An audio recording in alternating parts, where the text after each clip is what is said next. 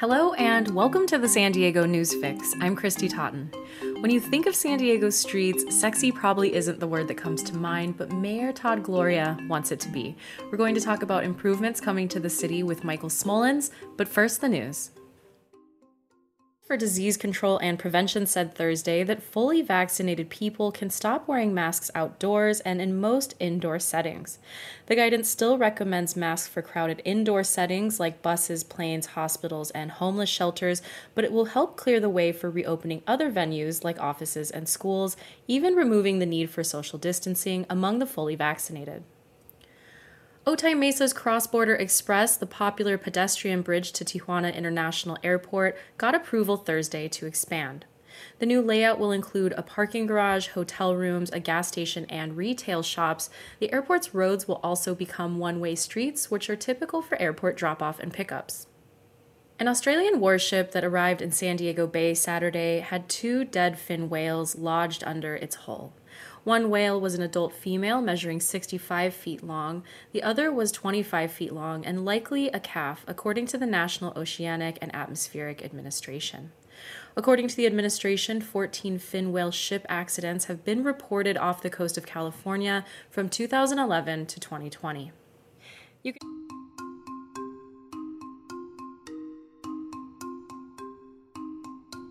Slow streets are out and sexy streets are in at the city of San Diego. If you're confused about what that means, you're not alone, but columnist Michael Smolens is here to explain.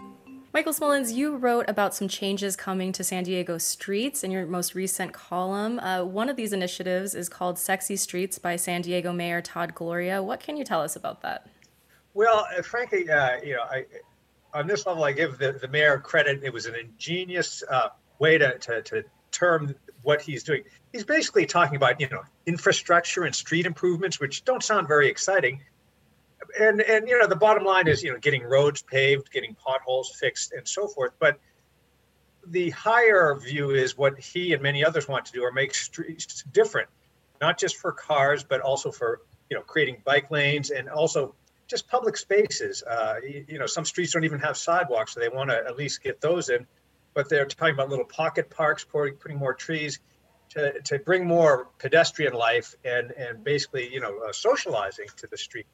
So that, you know, he coined that term sexy streets and actually it's, it's sort of stuck, uh, but it covers a lot of ground, uh, really just sort of any effort to improve streets and make them better.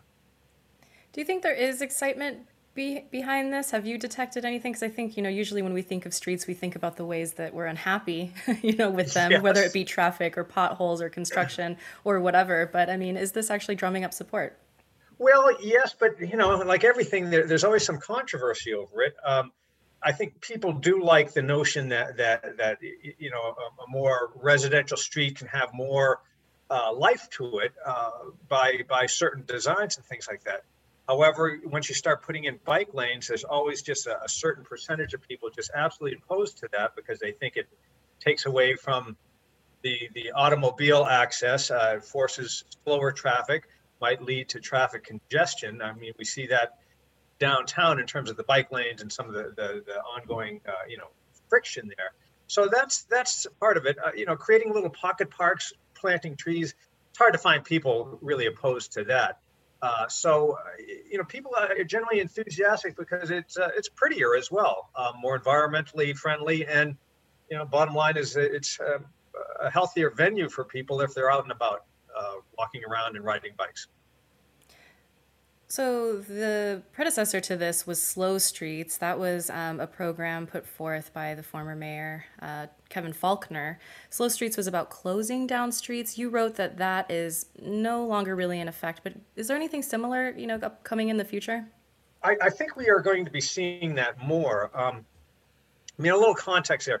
That the, the former mayor, his administration created the the so-called slow streets, which basically shut down through traffic, you know, blocked through traffic on certain streets during certain hours. I, I don't think they were closed off entirely, but this happened early on in the pandemic.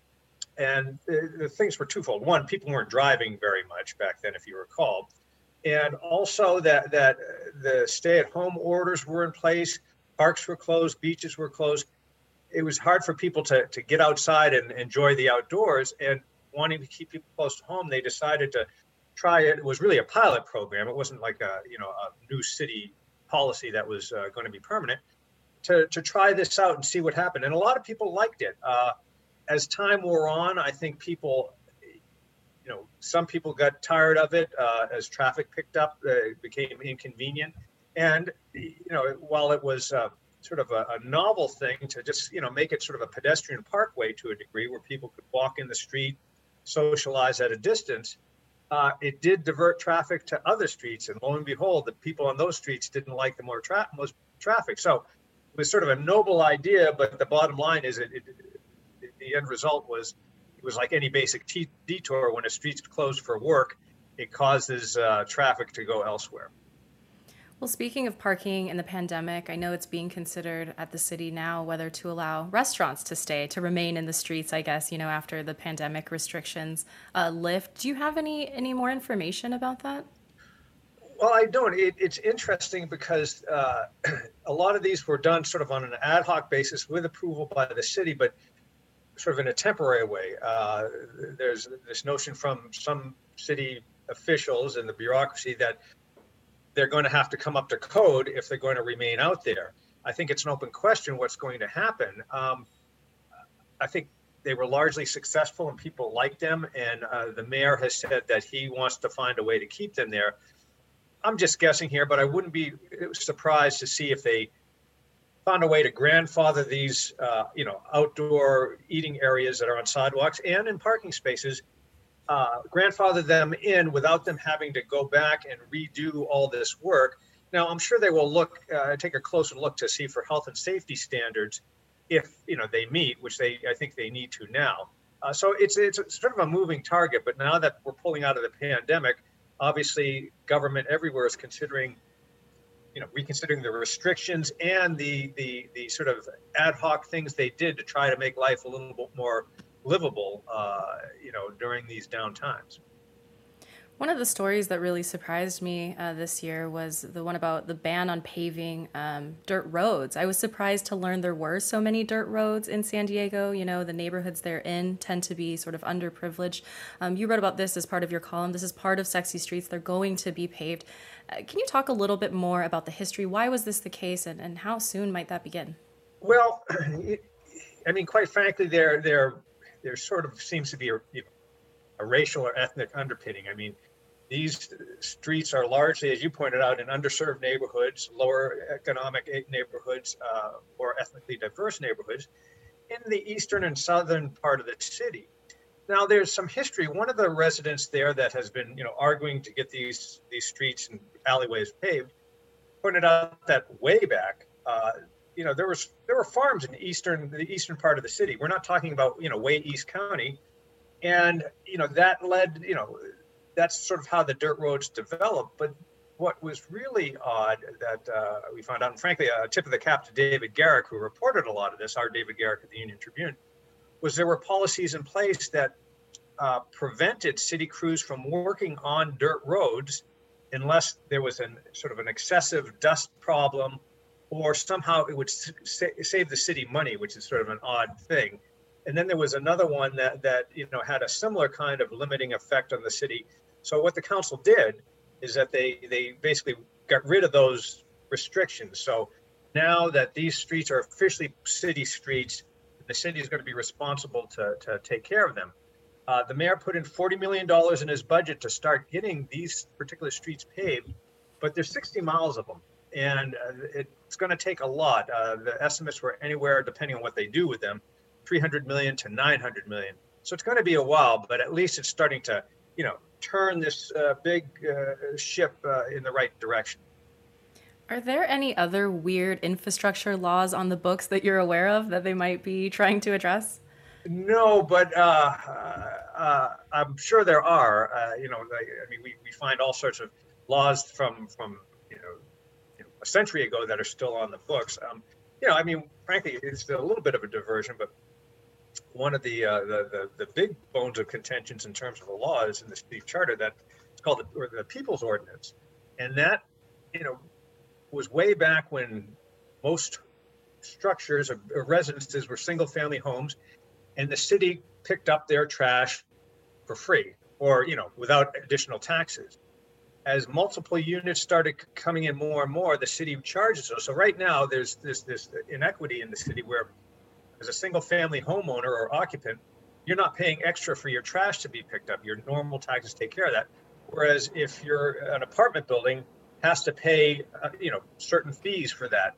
Uh, this has become sort of like the third rail. People have tried to change that, but you know, single family homeowners saying we pay enough taxes, and so that's one of those weird laws that that has a great impact today, uh, not only in probably uh, denying the city some revenue, but also uh, you know making it uh, sort of inequitable as to who gets free trash pickup and who doesn't. That's a little off the infrastructure front, but it's a similar kind of thing. Yeah, definitely, definitely related. That's interesting. Well, my final question for you is just, you know, how can people get involved or be heard, you know, about how they want to sexify their streets? Uh-huh. Well, I mean, my first advice would be to go through, you know, query a, city council office, uh, and you know, they do have staff and district staff members. Uh, there's other groups. I mean, you know, the wonders of uh, the internet and googling. Uh, there's an uh, a group called Circulate San Diego, which is very big on different kinds of mobility, which is sort of the, the buzz term these days, uh, to get people away from just using cars. They they advocate a lot of bicycling, pedestrian stuff. So their their whole goal is to make streets safer and more uh, you know appealing for people to use in different ways in terms of walking, uh, making transit connections, and so forth. So there are groups out there that, that are interested in that. And even, you know, various uh, bicycle organizations are very big on, um, you know, improving streets. Of course, they're more interested in, in the access for bicycles. But uh, so that's sort of just some basic advice.